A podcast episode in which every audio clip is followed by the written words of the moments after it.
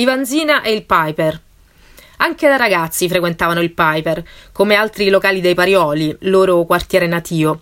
Figlio del regista e sceneggiatore Steno, hanno firmato alcuni dei maggiori successi del cinema italiano degli anni 80 e 90, alfieri di quella particolare evoluzione della commedia italiana verso i territori più facilmente commerciali del giovanilismo e dell'umorismo di derivazione televisiva.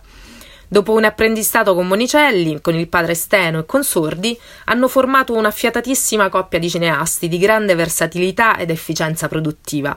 A loro si deve il genere del cinepanettone.